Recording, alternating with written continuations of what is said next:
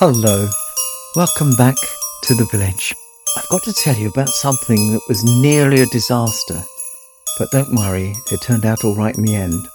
Whilst we were getting ready for the parade, do you remember? I think I told you about the parade, yeah? And Pip's going to be at the front in his sleigh. A mysterious jar of gobstoppers suddenly appeared at Jolly Bonbon's grotto. It's a great big jar full of lots of lovely gobstoppers. There were loads for us all to have share, and we all had one. Actually, some of the elves had two. But then again, some of the elves are really rather greedy. what we hadn't realized is they were actual gobstoppers.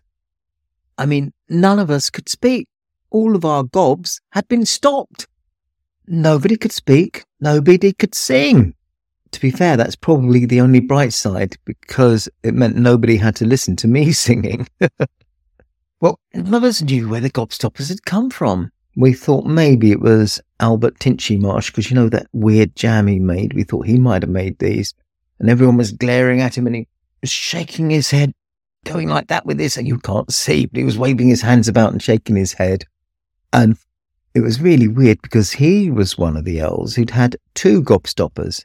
So not only was his gob stopped, but you could see his tongue was tied in a knot. Oh, oh dear. But we still went ahead to get ready for the Christmas parade because we're not going to cancel it, are we? But nobody was able to sing or cheer.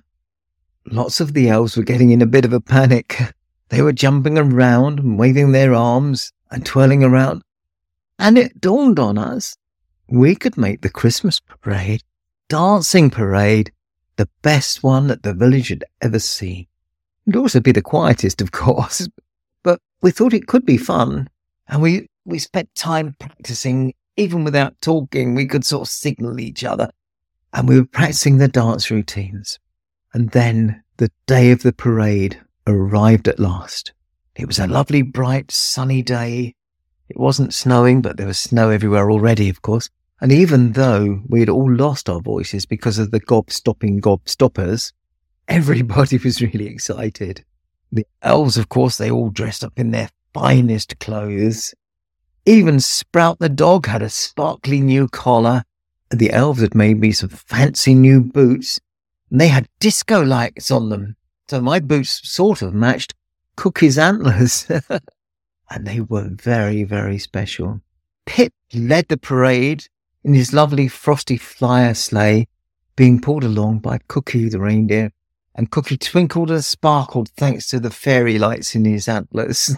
I did tell you, didn't I, about the fuss when Pip and Cookie were picking their outfits for the. I think I did. They were choosing what to wear for the parade. Anyway, the parade wasn't totally silent because Grandad Elf was blowing his trumpet while the rest of us danced our way around the village. Fortunately, he'd only had one gobstopper, so his tongue wasn't tied. we were all having a lovely time, even though we couldn't cheer or sing. But even as we were having fun, a crime was taking place. Whilst we were busy at the parade, those dastardly penguins from the South Pole were raiding our mince pies. They broke into the mince pie store, and the guard couldn't shout to let us know because he'd lost his voice with the gobstopper. And it turned out the penguins had sent the gobstoppers to stop us being able to talk to each other. It could have been a disaster, couldn't it?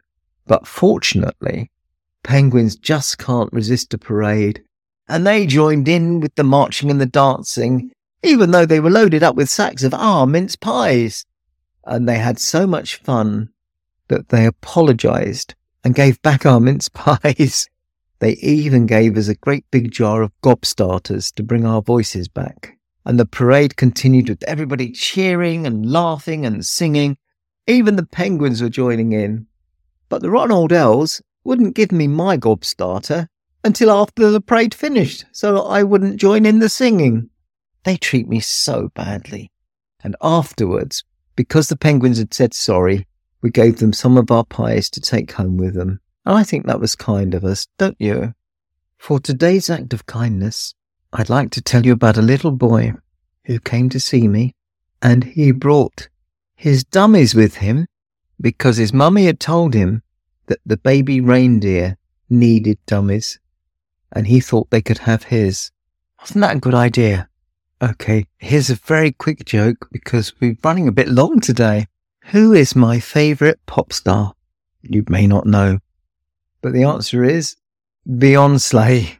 They should say be on sleigh instead of Beyonce. Did not promise a good joke, did I? I just said it would be quick, and it was. So I'll say my usual thing keep being kind to each other because it's lovely to be kind.